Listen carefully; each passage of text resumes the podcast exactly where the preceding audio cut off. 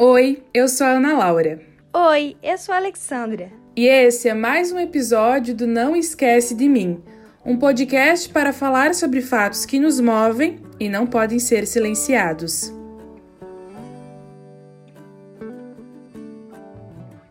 Nos anos 90, a sigla GLS, gays, lésbicas e simpatizantes, era denominada apenas a uma parte da sociedade, pois, por anos, algumas pessoas tentaram apagar ou esconder a diversidade das sexualidades.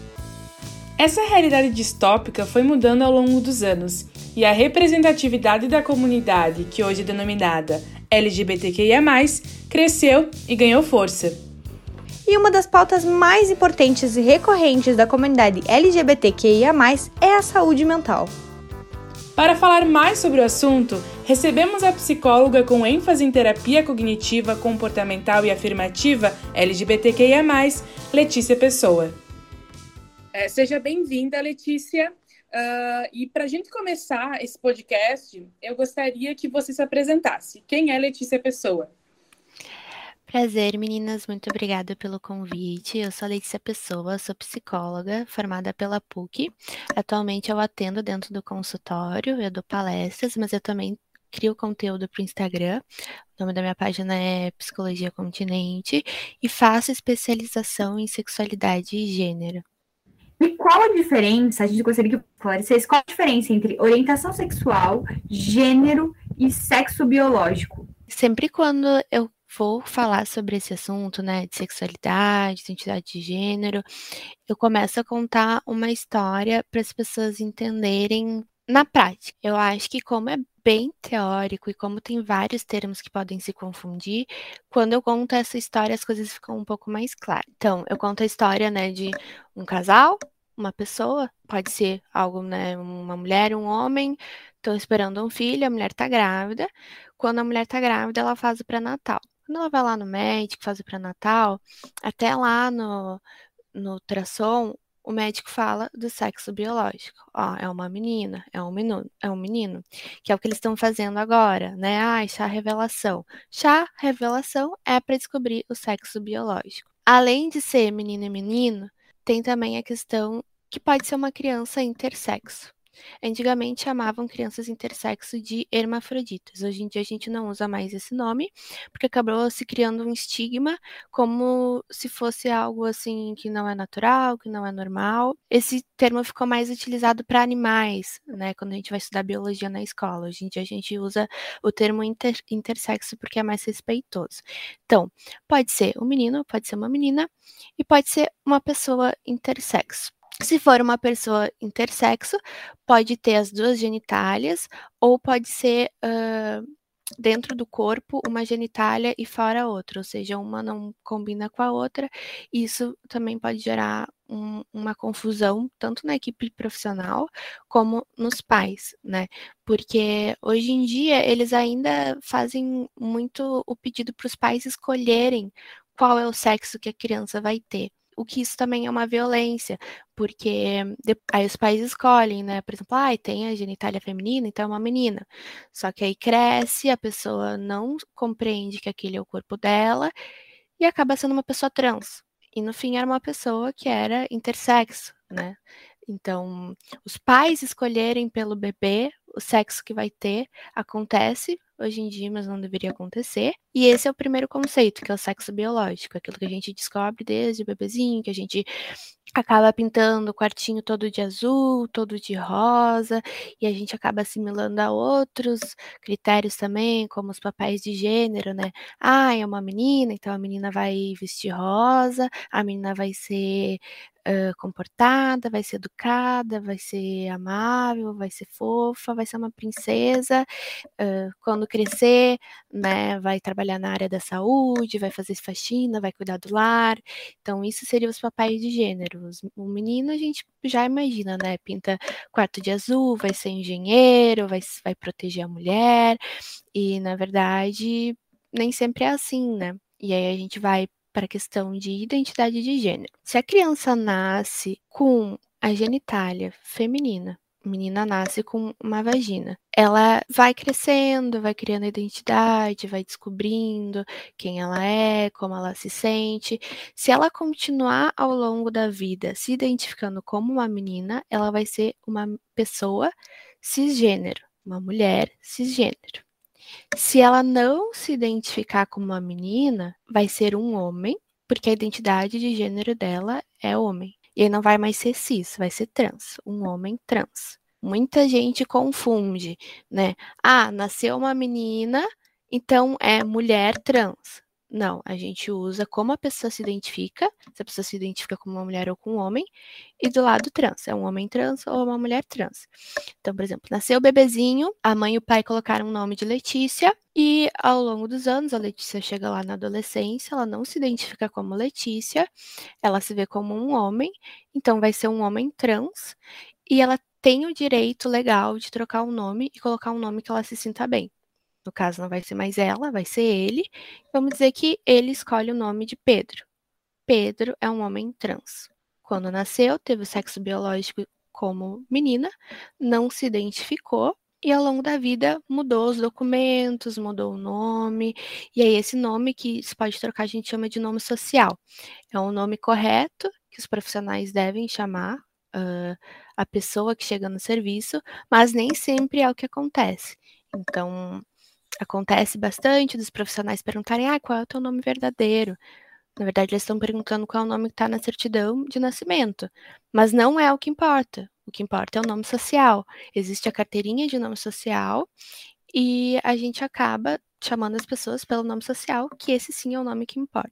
E a orientação sexual não tem a ver nem com o sexo biológico e nem com a identidade de gênero. Então vamos pegar o caso da Letícia. A Letícia nasceu, falaram que ela era uma menina, ela cresceu se vendo como uma menina. Quando ela chegou na adolescência, ela quer ficar com meninos. Então ela está se identificando como heterossexual que é o que as pessoas veem como comum, que é o que as pessoas dizem que não precisa se assumir, não precisa sair do armário. A Letícia chegou na adolescência e quer ficar com meninas, talvez ela se veja como lésbica. Então a Letícia é homossexual. A Letícia chegou na adolescência, quer ficar com meninas e com meninos, bissexual. E agora a gente está conseguindo discu discutir a, a, bissexualidade de uma forma mais ampla também. Porque dentro do LGBT, a gente está aumentando, a gente está falando sobre diversidade, então a gente está colocando outros termos e mais identidades que existem para entender que não existe só mulher e só homem. Então, por exemplo, posso, a, a Letícia chega e fica com uma pessoa não binária e com mulher ela continua sendo bissexual. Muitas pessoas discutem também as diferenças entre pansexual, bissexual. Tem bastante questão política aí, tem bastante questão assim de identidade, de ser um movimento de luta. E a orientação sexual, ela não vai uh, depender da identidade de gênero. Então, a Letícia foi dita que ela era uma menina, ela chegou na adolescência e ficou com meninas, ela continua sendo uma menina. Não é porque ela ficou com meninas que ela virou um homem. Ela continua se sentindo uma mulher. Só que a orientação sexual dela não é de ficar com homens, que é o que as pessoas acham que é o comum e o esperado. Uma das pautas mais importantes dentro desse assunto é como é a jornada de autodescoberta das pessoas da comunidade LGBTQIA. Você pode falar para nós como acontece essa jornada? Cada pessoa tem a sua própria jornada, né? Vai depender bastante das vivências que a pessoa teve, mas não existe uma regra. Uh, várias pessoas que acabam se descobrindo, né, se identificando quando são mais velhas, quando são adultas, até sentem uma culpa, tipo, como eu não percebi antes. Mas não é todo mundo que desde criança sabe que gostava de meninos, que gostava de meninas e que era LGBT. Mas tem crianças que sim, já dão sinais, já percebem que não são iguais ao, ao todo mundo é, ao esperado, né, que dizem. Então, essa jornada de autodescoberta, ela não tem uma regra. E cada pessoa tem o seu tempo também. O que que acontece bastante? ao longo dos anos a gente está desmistificando a sexualidade. Então, antigamente a gente usava a sigla GLS, gays, lésbicas e até esqueço o último, né? Porque é um termo bem antigo, né? E simpatizantes. E o que, que acontece? É como se existisse gays, como se existisse lésbicas e pessoas que estão ali que simpatizam, né? E hoje em dia a sigla ela já tá gigante. Por quê? Porque a gente está conseguindo expandir a sexualidade de uma forma que os tabus estão sendo quebrados, né? Então, depois do GLS veio LGBT. Depois já se colocou o quê? De queer. Hoje em dia, a sigla já tá gigante, porque a gente fala do que, de questionando, a gente fala do intersexo, a gente fala do assexual, do pansexual, a gente fala do não binário. Então, uh, existem 32 gêneros, né, que a gente vai, a gente poderia colocar nessa sigla. Por isso que a gente usa mais, né? Mas essa jornada de autodescoberta, ela vai depender se ela tem espaço para ser quem é ou não tem, se tem medo de contar para os familiares de ser expulso de casa ou não, se pode confiar nos familiares para contar, se tem uma boa rede de apoio, os familiares não apoiam, mas os amigos sim se conhece pessoas que são LGBTs e contam as vivências, se é uma pessoa que não tem pertencimento, que se sente solitário nessa situação, as crenças, a fé, porque tu pode crescer num ambiente onde dizem que é pecado, o jeito que tu é, o jeito que tu se sente, o jeito que tu pensa. Então, tudo, tudo, tudo, exatamente tudo vai influenciar nisso, né? Por isso que é algo tão individual essa autodescoberta. As pessoas LGBTQIA, elas costumam passar por uma série de discriminações e violências porque elas não se enquadram nos padrões estabelecidos, entre aspas, como normais.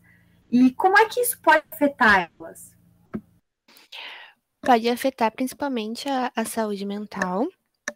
Hoje em dia, no Brasil, afeta em todos os âmbitos, até na questão de segurança, porque a gente sabe que as pessoas morrem né, são violentadas, uh, não sofrem só o preconceito, aquele que é mais estrutural, mais velado. Hoje em dia, a violência, ela é absurda.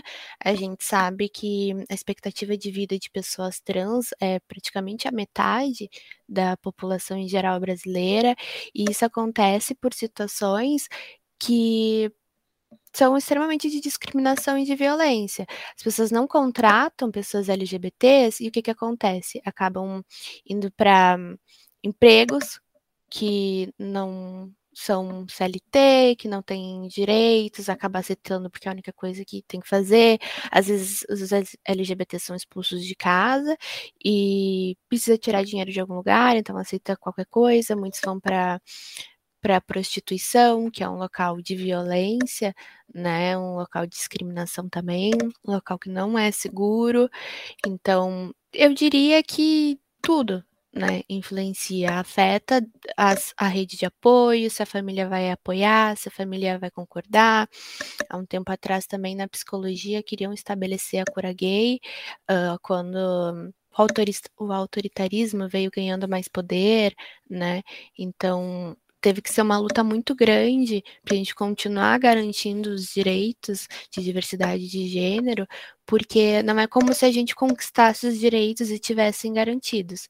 O tempo inteiro a gente tem que continuar lutando porque eles estão constantemente sendo sabotados.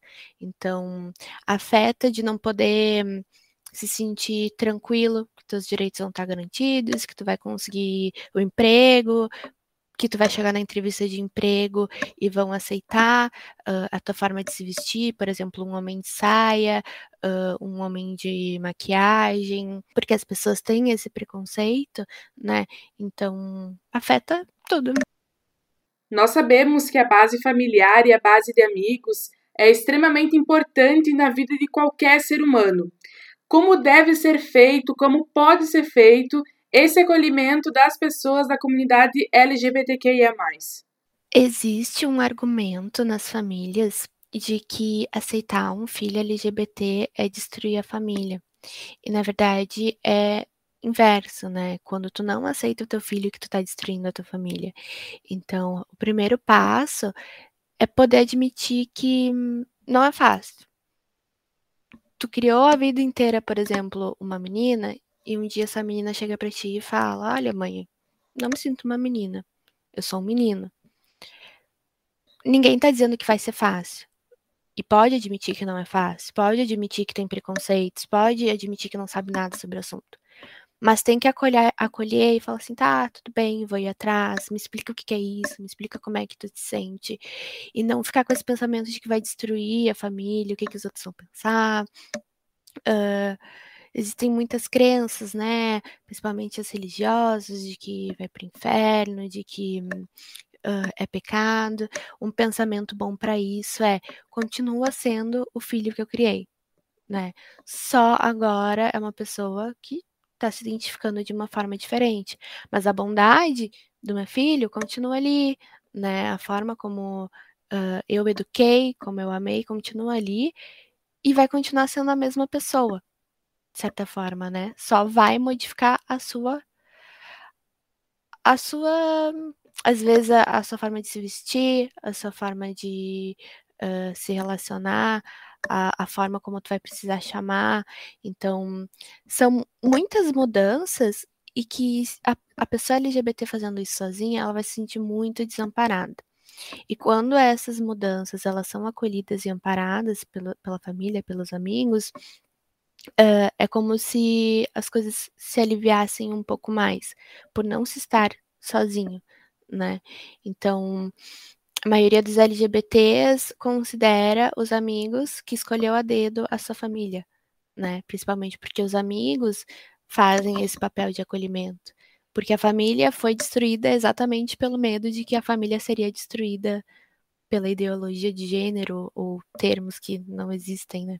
E a gente gostaria de finalizar pedindo uma dica, que pode ser um filme, uma série ou um livro, para quem tem interesse entender mais sobre esse tema, porque não se vive só de achismo, então a gente precisa de conhecimento. Eu indico Laertes na Netflix, que a Laerte é uma cartunista, ela ficou vivendo 60 anos uh, se identificando como homem. E aí, no documentário, ela conta o como é complicado uma pessoa, depois de tantos anos, se identificar como uma mulher trans, né? Porque as pessoas esperam que seja aquela virada de chave desde criança. Ai, sempre foi diferente, era óbvio que era gay, sempre deu sinais, e nem sempre é assim. E nem sempre é fácil também essa essa revelação para a família. Uh, Laerte, ela teve três filhos né? E passou por três casamentos.